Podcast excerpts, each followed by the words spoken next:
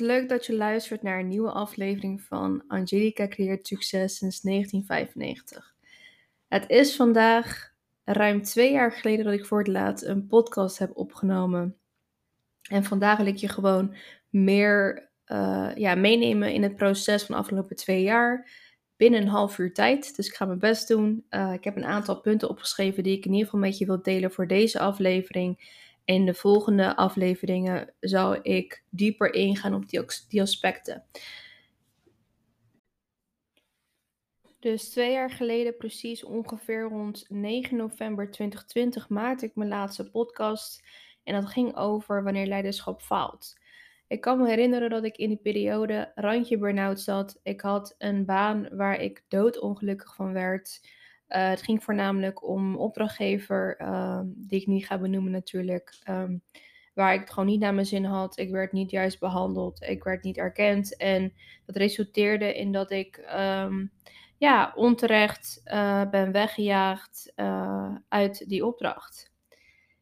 In die periode kwam ik, nou ja, ontmoette ik mezelf op zo'n situatie dat ik steeds meer fysieke klachten begon te hebben mijn lichaam begon steeds meer pijn te doen. Op dit moment ben ik 27. Nou, destijds was ik 25. En uh, ik deed te veel tegelijkertijd. Ik wilde heel, uh, ik was heel um, determined om bepaalde goals te halen, te behalen. En dat, was, dat ging echt letterlijk ten koste van wat het moet kosten. Um, dus op een gegeven moment, ja, voor de mensen die me al langer volgen, voor de mensen die wellicht mijn vorige aflevering hebben beluisterd, ja, ik kwam dus in een burn-out terecht. In eerste instantie zat ik echt in een denial fase, een fase waar ik dat compleet ontkende, want ik kon het niet accepteren dat ik in een burn-out terecht was gekomen. Ik vond het verschrikkelijk. Het was letterlijk voor mijn gevoel um, toegeven dat ik had gefaald als persoon, als vrouw, dat ik niet de, de doelen zou behalen die ik voor me had. En again, ik was super streng voor mezelf. Maar ja, op een gegeven moment moest ik het accepteren. Toen ik erachter kwam dat ik er burn-out was, was een keer dat ik dus naar de fysio ging, omdat ik heel veel last had van mijn linkerarm.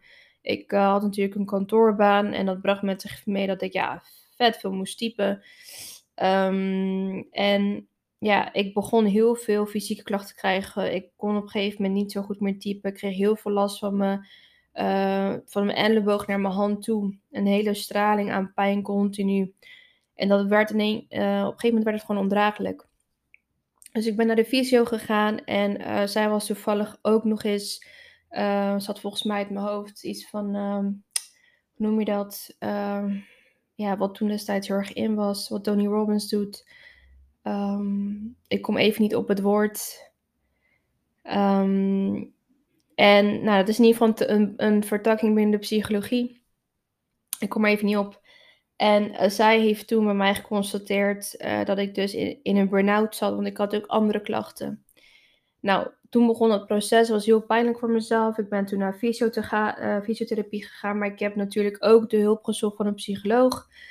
Um, voor mij, het hulp zoeken van een psycholoog was best wel een hoge drempel, omdat ik in mijn jongere jaren al een tijdje heb gelopen bij een psycholoog. En dat was niet per se iets wat mij voor de lange termijn heeft geholpen. But again, I gave it a chance. En toen ben ik toch naar een afspraak gegaan. Ik ben toen op zoek gegaan naar een goede psycholoog.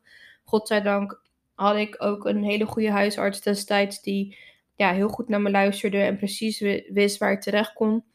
En toen heb ik een psycholoog gevonden die uh, niet een standaard psycholoog was. Zij uh, werkt heel veel met energie. En uh, zij gaat zoek, op zoek naar in je lichaam waar die knelpunten zitten. En op basis daarvan gaat zij ontdekken wat er bij jou zo dwars ligt. Wat, wat jouw trauma's zijn op grond van lichamelijke klachten eigenlijk. En door elke keer, elke sessie, iedere klacht aan te pakken en gericht te kunnen uh, inzien en verwerken wat, de, wat, het, wat die klacht nou eigenlijk betekende voor mij, wat voor trauma ik daarvoor borgen had, kwam ik elke keer een stapje verder. Nou, dat proces, uh, dat ben ik nu aan het afronden dit jaar, hopelijk. Uh, het is alweer twee jaar geleden dat ik natuurlijk naar, voor, naar een psycholoog voor het eerst ben gegaan. En um, het is een heel mooi proces geweest. Ik ga er niet te diep op in, want dat is niet waarvoor ik deze aflevering wil maken. Ik wil je voornamelijk bij, uh, in deze aflevering meegeven wat mijn lesson learned zijn geweest de afgelopen twee jaar. En wat ik je graag wil meegeven en wat zo waardevol is geweest. En waarom ik eigenlijk nu pas na twee jaar weer een podcast opneem. Want podcasten was voor mij echt een passie. Ik haalde er heel veel energie uit. Alleen een gegeven moment, door die burn-out, dat ik niet meer lekker in mijn vel zat, had ik het gevoel dat ik niet in mijn juiste energie zat om hetgene te delen wat ik zo graag met zoveel liefde en passie deelde. Dan gaan we beginnen bij het eerste punt en dat is één ding tegelijk. Iets wat mij heel erg heeft tegengewerkt in mijn carrière. Moet je eens voorstellen, voor als je mijn podcast, uh, hè, mijn vorige aflevering hebt geluisterd, geef ik even een korte opzomming van wat ik afgelopen 5, 6 jaar minstens heb gedaan. Ik heb uh, een HBO-rechtenopleiding afgerond. Ik heb ondertussen, terwijl ik dat deed, heb ik een opleiding naar, um, als voor Les Mills instructrice afgerond om grid te kunnen geven. Dat is een uh, hittraining van 30 minuten. Um, ik heb lessen gegeven op een CrossFit-box in Den Haag. Ik heb, uh, ik heb toen mijn scriptie geschreven. Ik heb tegelijkertijd ben ik gestart met dropshippen. Um, en ik had ook nog eens uh, mijn stage, uh, die ik vier dagen in de week had. En het weekend moest ik ook nog eens erbij werken om mezelf te kunnen voorzien. Want ik had ervoor gekozen om mijn studiefinanciering stop te zetten, omdat ik in die periode terecht kwam in die leenstelsel. Dus was het voor mij werken door de week en in het weekend. Door de week moest ik mijn stage doen. In het weekend moest ik een, had ik een bijbaan. Toen werkte ik uh, als laatste heb ik bij de koffiecompany gewerkt. Een van de leukste bijbaantjes ever. Maar ik deed gewoon ontzettend veel. Ik was wel energiek, vitaal, maar op een gegeven moment. Uh, sport is voor mij bijvoorbeeld echt mijn passie geweest, heel mijn leven kleins af aan. Heeft mijn moeder ons opgevoed om te sporten. Om, maakt niet uit wat wij wilden. en maakt niet uit hoe vaak wij. Oh, want ik heb twee broertjes, een, een broertje en een zusje. Maakt niet uit hoe vaak wij wilden wisselen van sport. We mochten gewoon doen wat we wilden. En daardoor heb ik ook heel veel sportmogelijkheden gedaan. Um, en ik ben er nooit meer gestopt. Dus toen ik op een gegeven moment les ging geven en ik daar geen energie meer uit haalde, toen besefte ik: oké, that, that is not good. Op een gegeven moment kwam ik, ging ik lesgeven en mensen merkten aan mij dat ik gewoon echt om in te storten was. Ik was echt op, voor het oprapen en ik had niet meer dezelfde energie. Ik botste ook uh, met mijn collega's een beetje. Um, ik was mezelf gewoon niet meer. Die energieke, leuke Angelica, die was er gewoon niet meer. Want ik deed gewoon te veel. Ik was gewoon gefrustreerd dat ik niet alles in één keer kon behalen. Nou, omdat ik super ongeduldig werd, dat is natuurlijk ook een punt. Op destijds was ik super ongeduldig. Dus doordat ik niet geduldig was met mezelf, en niet per se de doelen kosten, wat ik kosten op dat moment wilde behalen, raakte ik alleen maar gefrustreerd met mezelf en met de mensen om me heen en met de dingen die ik maar niet kon behalen, omdat ik gewoon te veel tegelijkertijd deed. En dat was meteen mijn eerste les. Eén ding tegelijkertijd. Toen ik in een burn-out kwam, ben ik niet gestopt met werken. Ik had nog wel een baan en loondienst. Toen heb ik ervoor gezorgd dat ik dat in ieder geval wel kon rondkrijgen, omdat um, de huisarts zei tegen mij: Je bent zo hyperactief. Voor jou het stilzitten in huis gaat jou niet dienen. Het gaat jou alleen maar nog meer kwellen. Dus probeer wellicht minder uren te werken, maar blijf werken. Kijk hoe dat voelt. Als dat niet gaat, dan stop je met werken. Zo gezegd, zo gedaan. Dan heb ik ervoor gezorgd, in ieder geval uh, ten aanzien van mijn werk, wat ik op dat moment deed en nog steeds doe, is als CDD-analyst zijn uh, als CDD-analyst werkzaam te zijn voor ABN AMRO destijds. Um, en toen heb ik me alleen maar gefocust om mijn werk gewoon goed te hebben, om mijn targets te halen, om mijn kwaliteit te verbeteren, om daarin te groeien. Want dan deed ik in ieder geval één ding goed. Ik ben ook vergeten te vertellen dat ik trouwens ook in die tijd dat ik randje burn-out was, dat ik ook uh, was begonnen met traden. Omdat, ja, dropshippen ging niet lekker. Dat was uiteindelijk niet echt mijn ding. Ehm, ik had er heel veel tijd en energie geïnvesteerd. Ik heb heel veel geleerd, maar het was niet iets wat mijn zo'n danig brandend gevoel heeft, uh, gaf waarvan ik dacht van oké, voor dit ga ik nu echt mijn baan opzeggen. Dat was het absoluut niet. Dus daar was ik dus mee gestopt. Kwam ik traden tegen. Maar goed, terug naar die één ding tegelijk.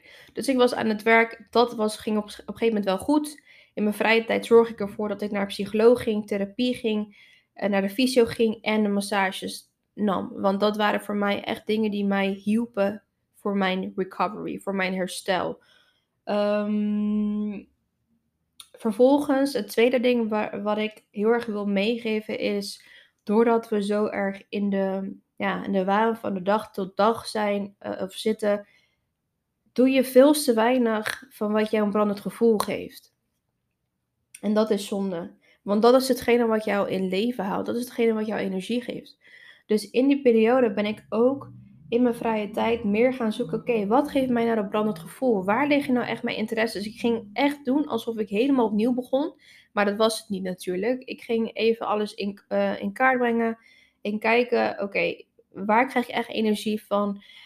Waar, wat zijn die dingen um, waarvoor ik zelfs in het weekend nog door wil werken? Bij wijze van. Of ja, waar geniet ik van? Dus ik ben toen, uh, heb ik, een, ik heb toen een keer weer een dansles gevolgd, want toen ik, ik hou erg van dansen.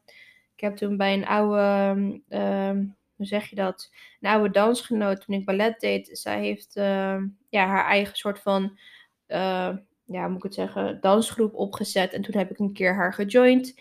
En dat was geweldig. toen hebben we dancehall gedaan en toen hadden we ook nog eens moderne dans gedaan. En dat gaf mij ook weer leven. Maar ook dat, weet je, ik had zoiets van dat is leuk, maar ik heb die tijd al een beetje gehad. Dat is niet echt mijn ding. En zo ging ik gewoon zoeken naar, oké, wat is het? Nou, ik wist voor mezelf, ook omdat natuurlijk de periode was dat corona gaande was, dat ik dus nergens naartoe kwam, naartoe kon qua uh, gym. De sportscholen waren tegen alles. Sporten was nog steeds belangrijk voor mij. Maar ik zorgde er wel voor dat ik in ieder geval dat ik mezelf, mijn mind zo sterk maakte dat het maakt niet uit waar ik was, dat ik alsnog kon sporten. Dus ik heb uh, toen Pilates ontdekt. En Pilates was een passievere vorm om te sporten voor mij nog steeds intens, maar gemixt met yoga, zodat ik alsnog de intensiteit kon ervaren die ik normaliter ervaarde tijdens CrossFit of grid, maar minder uh, kwetsbaarder voor, me, voor mijn spieren. En het ding was ook, een burn-out is niet alleen emotioneel natuurlijk, maar het is ook fysiek. Op het moment dat jij uh, in een burn-out zit, dan heb je waarschijnlijk ook een over-delivery uh, aan cortisol. Dat is de, de stresshormoon. En um, als jij ook nog eens, terwijl je al heel veel stresst, een intensief sport gaat doen, uh, zoals CrossFit, Grid of iets wat zo'n intensiteit vergt, dat werkt op dat moment alleen maar tegen jou. Want dan ga je jezelf nog meer uitblussen. En ik moest echt op zoek naar iets wat mij rust gaf. Dat mij gewoon wel die intensiteit gaf, maar op een passieve manier. Dat ik in mezelf tot rust kon komen. In die periode dat ik in een burn-out zat, het doen van CrossFit of grid gaf mij nog meer anxiety. Dus daar moest ik ook mee stoppen, helaas.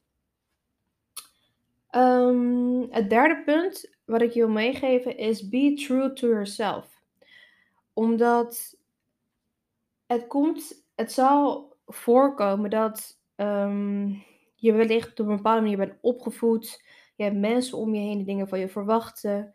Je hebt weliswaar van die strenge voorwaarden gesteld of van die, um, I don't know, dingen voor jezelf uh, opgelegd die je per se moest doen. Maar ik heb echt in die twee jaar veel meer geleerd om naar mijn hart te luisteren, naar mijn intuïtie, om echt aan te voelen wat wil ik, waar wil ik naartoe. En iedere beslissing die ik nam op dat moment was gewoon omdat ik gewoon true naar mezelf was. Ik was gewoon eerlijk naar mezelf.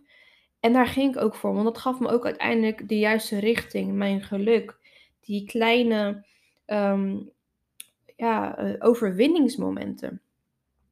En dat betekende ook dat ik bijvoorbeeld destijds dat ik, uh, ik, ik ben nu verloofd en we zijn bijna zes jaar verder, maar onze relatie was ook niet perfect. En op dat moment had ik ervoor gekozen om er punt achter te zetten. Omdat ik op dat moment het gevoel had dat de relatie me niet meer diende. Maar toen het uit was, toen ging ik ook weer een hele transformatie in. En toen had ik eigenlijk heel veel dingen ontdekt die ik aan uh, die, de pijn die ik aan de ander toedeed door mijn egoïstisch gedrag, door mijn tekort aan misschien, uh, hoe zeg je dat? Um, uh, dat, je, dat je aan iemand anders denkt, uh, een tekort aan zelfreflectie of inlevingsvermogen bij de ander. En in eerste instantie is van nature dat je de schuld bij de ander legt, maar ik had dat te veel gedaan en ik had die naar mezelf gekeken. Dus in die periode had ik ook daarin mijn transformatie gevonden. Een hele uh, ja, mooie ontwikkeling. Wat heel pijnlijk was, want ja, ik heb al weinig mensen om me heen waar ik echt om geef. En hij is nog steeds gewoon echt mijn wederhelft. Alleen op dat moment wisten we allebei ook niet echt hoe, hoe we dat konden fixen. Dus op dat moment was het voor mij een geldige beslissing. Maar op een gegeven moment heb ik dus die transformatie uh, doorgemaakt. En ik moet ook zeggen, op dat moment dat ik die beslissing maakte, een punt achter zette, was ik ook nog wel true to myself. Maar ik had een andere mindset, ik had een andere overtuiging. En toen ontdekte ik ook van, hey, ook al neem je beslissing, het is oké om het wellicht terug te draaien. Het is oké om sorry te zeggen, om gewoon je problemen te facen. En gewoon te erkennen dat het je spijt en dat je het eigenlijk nog een keer wil proberen. Dus dat is ook wat ik toen heb gedaan. Ehm, en dat was ook voor mij een deel be true to yourself. Niet alleen qua op werkvlak, maar ook qua dat, maar ook in vriendschappen. Op een gegeven moment ontwikkelde ik mezelf zodanig dat bepaalde personen niet meer in mijn leven dienen. En op een gegeven moment klik je gewoon niet meer of groeit het uit elkaar. En that's okay as well, zolang jij gelukkig bent met jezelf en je true bent naar jezelf. Dus dat is heel belangrijk. No matter what, jij bent degene met wie je moet dealen, met jezelf. Ehm, je moet het gewoon voor jezelf het beste maken. En je kan niet voor een ander leven, want die, die ander die leeft niet voor jou. Jij moet je eigen rekeningen betalen. Je moet um, jezelf zien vermaken. Je moet voor jezelf, nou, moet is een groot woord, maar hè, ehm, daar waar het kan gelukkig zijn op jouw voorwaarden en niet op grond van een voorwaarde van een ander die uh, maar iets vindt over jou. En dat brengt ook met zich mee dat je ook moet leren weten wie je bent, waar je voor staat. Want als je dat niet weet, dan kan je ook niet eerlijk zijn naar jezelf. Dan kan je ook niet ontdekken wat jou een brandend gevoel geeft. En dan kan je ook niet ontdekken wat voor jou echt belangrijk is. En dan komt naar het vierde punt. Ja, wat zijn de overtuigingen? Afgelopen twee jaar was voor mij echt in die zin een ontwikkeling, omdat ik had echt ontdekt dat ik eigenlijk leefde naar de overtuigingen van mijn familie bijvoorbeeld. De overtuiging van mijn moeder, van mijn stiefvader of mensen om me heen. En dat ik nog, toch nog niet leefde op grond van overtuigingen van mijzelf. En dat is heel normaal, omdat je, je, je, je bent al die jaren, word je natuurlijk opgevoed door je ouders. En ze hebben een bepaalde mentaliteit en een bepaalde manier van denken. En in mijn geval ben ik al uh, tien jaar op mezelf. In die zin dat ik al tien jaar niet thuis woon. En ja, ik woon natuurlijk wel samen nu, maar in, in die zin, ik woon niet meer bij mijn gezin. En um, toch zag ik dat ik toch te veel handelde naar hoe zij dachten. En toen dacht ik, hé, hey, wacht eens even. Doe ik dit omdat mijn moeder iets zou vinden, of mijn pa, of whatever, of mijn broertje? Of doe ik dit omdat ik dit echt wil? Is deze overtuiging echt van mij? En heel vaak was het nee.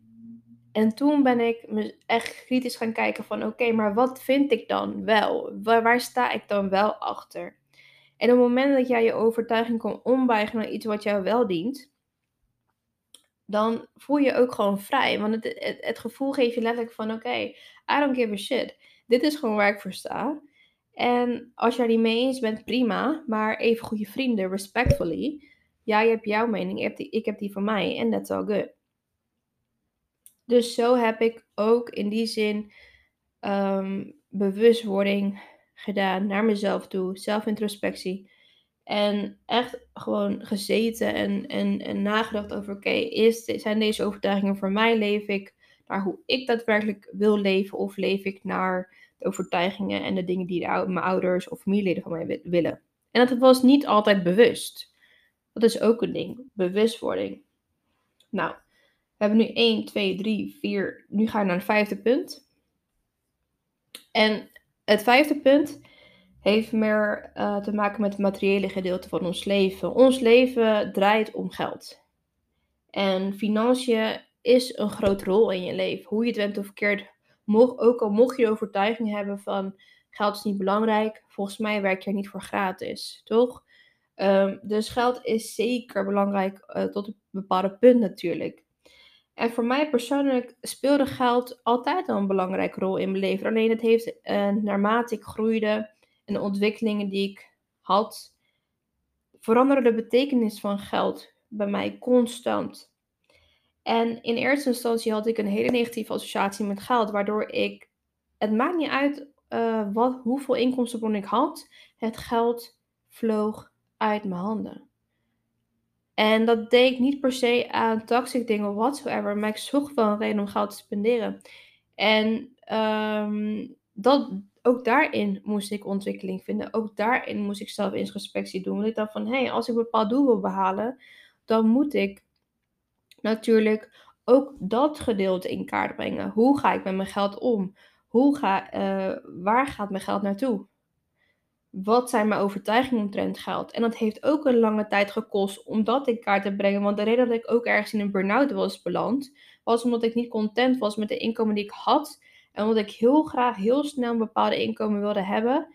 Maar de manier hoe ik met geld omging, diende mij helemaal niet om dat doel te kunnen behalen. Dus het was frustratie boven frustratie. En op een gegeven moment ben ik zodanig daarin gegroeid dat ik financiën als een spel begon te zien. Ik heb mezelf helemaal rechtgetrokken mentaal daarover en mijn overtuiging kunnen ombouwen en ombuigen en kunnen veranderen naar positieve dingen, zodat het mij wel dient. Zodat ik nu de dag van vandaag meerdere inkomstenbronnen heb, waarbij ik uh, één, uh, twee actief heb en drie passief. Voorheen waren het allemaal vier passieve inkomstenbronnen. En daardoor werd, ik helemaal uitgeput. En ik moet ook zeggen, ik ben ook iemand die ervan houdt om actief bezig te zijn. Dus ik zou het zou bij mij niet passen als ik helemaal passief zou verdienen. Because I will be bored as fuck. Dit, is gewoon hoe ik ben. Dus ook in die zin is jezelf leren kennen wat past bij jou. Dus voor mij was het heel belangrijk in kaart te brengen. En ook al was het vervelend en irritant, want het is niet altijd leuk. Elke maand in de gaten houden, opschrijven wat ik met mijn geld deed. En kijken waar ik kon verbeteren. En hoe kan ik ervoor zorgen dat ik elke keer toch die 10% per maand kan investeren of opzij kan zetten. En dat was voor mij ook een hulpmiddel. Want het is één ding dat jij gaat ondernemen of geld genereren vanuit een angst omdat je een tekort gaat leiden. En een hele andere dat geld geen zorg meer voor je is. Dat zijn twee verschillende energieën die je op, die, die op zijn beurt twee verschillende soorten doelgroep en cliëntgroep gaan opleveren. Dat is echt zo. Ik heb echt een verschil gemerkt in toen ik in die tekort leefde. Dat ik op die manier een bepaald soort mensen aantrok. En nu dat ik zeg maar in overvloed leef en dat ik dat niet meer ervaar dat ik in tekort leef. Ik trek nu hele andere soort mensen aan en ook in die zin was een switch. En als laatste wil ik je meegeven It's okay als jouw korttermijndoelen veranderen, zolang jouw langetermijndoel scherp is ehm, en duidelijk is voor jezelf. Dus met andere woorden, stel je voor je hebt op een doel dat je binnen vijf jaar een huis wil kopen, een paar miljoen op je bankrekening wil hebben, aantal x personen hebben willen helpen op een bepaalde manier, et cetera, et cetera. Soms gaat het niet om de om de, om de hoe. Soms gaat, het van, soms gaat het gewoon letterlijk om, oké, this is it. En de hoe. En de hoe laat ik over aan God. De hoe laat ik over aan het universum. De hoe komt wel op mijn pad. Ik heb een tijdje gehad dat ik heel erg vast zat aan de manieren waarop ik geld per se moest verdienen. En door, omdat ik dus in die burn-out kwam, was voor mij heel belangrijk. Het moet iets zijn wat mij niet te veel energie gaat kosten. Want zodra het mij te veel energie gaat kosten, dan ga ik weer in een uh, negatieve energie zitten, wat mij niet dient. Dus ik heb elke keer heb ik mezelf daar, daarin de ruimte gegeven om dat te herontdekken. En zo kwam ik op traden. Traden is een mogelijkheid. Het is letterlijk de handel in, in valuta, de handel in crypto. En je hebt ook zoveel andere manieren waar je, waarin je kan handelen om geld voor jou te laten werken. Maar natuurlijk, je hebt natuurlijk wel geld nodig, want anders kan je dat niet voor je laten werken. Dus wat ik heb gedaan is um, educatie opvolgen. En dat is wel iets wat mij het meeste brandend gevoel heeft gegeven tot nu toe, omdat ik het, het, de, de economie verandert. De tijden waarin, waarin wij nu leven zijn gewoon heel anders dan die van tien jaar geleden. Het wordt helaas niet per se beter, maar als jij je op daarop kan voorbereiden en jij je daarop kan anticiperen, dan, dan kan je heel wat maken. Dan kan je ervoor zorgen dat in ieder geval die crisis uh, en heel die toestanden jou niet raken op financieel vlak. En omdat financiën zo belangrijk is, financiën is letterlijk de nummer één reden waarom, waarom huwelijken, uh, waarom ja, echtparen scheiden. Uh, financiën is nummer één reden van stress. En stress is de basis van letterlijk alle ziektes die je maar kan bedenken. Dus hoe zou het zijn als jij jouw financiën zodanig kan inzetten, zodanig kan um, ja, uitplannen, uitwerken, dat jij daardoor die stress niet meer gaat ervaren en juist gaat zien wat voor mogelijkheden er zijn. Omdat persoonlijk zie ik geld als een tool en hoe meer je verdient, hoe groter die tool wordt, hoe groter hij inzetbaar is. Als jij weinig verdient, dan kan je niet veel met geld. Maar als jij meer verdient, dan kan je veel meer met geld. Dat is logisch, toch? Dus hoe groter mijn inkomsten werden, hoe meerdere dingen ik kon doen hoe meer ik kon investeren of hoe meer ik uh, aan bepaalde dingen kon rechttrekken, hoe meer ik kon teruggeven aan mensen. En dat is waarom dit ook zo'n belangrijk deel is geweest in mijn recovery, tijdens mijn burn-out. En mij op een heel andere manier uh, naar mijn leven heeft doen kijken, ook, naar mijn financiën. Zodat ik niet meer in die burn-out terecht kom. Zodat ik gewoon verder kan met mijn leven. Alright? Nou, voor nu wil ik het hierbij laten. Ik denk dat het wel best wel wat is geweest uh, in deze kleine half uur tijd. Ik hoop dat je hier uh, wat van hebt kunnen leren, dat ik je, dat ik je op grond hiervan heb kunnen inspireren. En uh, I don't know, als, je, als het jou heeft geholpen, laat het me weten. Stuur me een DM via Instagram. Mijn Instagram is Angelica Rizal. en daar kan je me altijd een bericht sturen. En ik heb heel veel zin om dit weer verder door te pakken. En wie weet, tot de volgende aflevering. Ciao, ciao.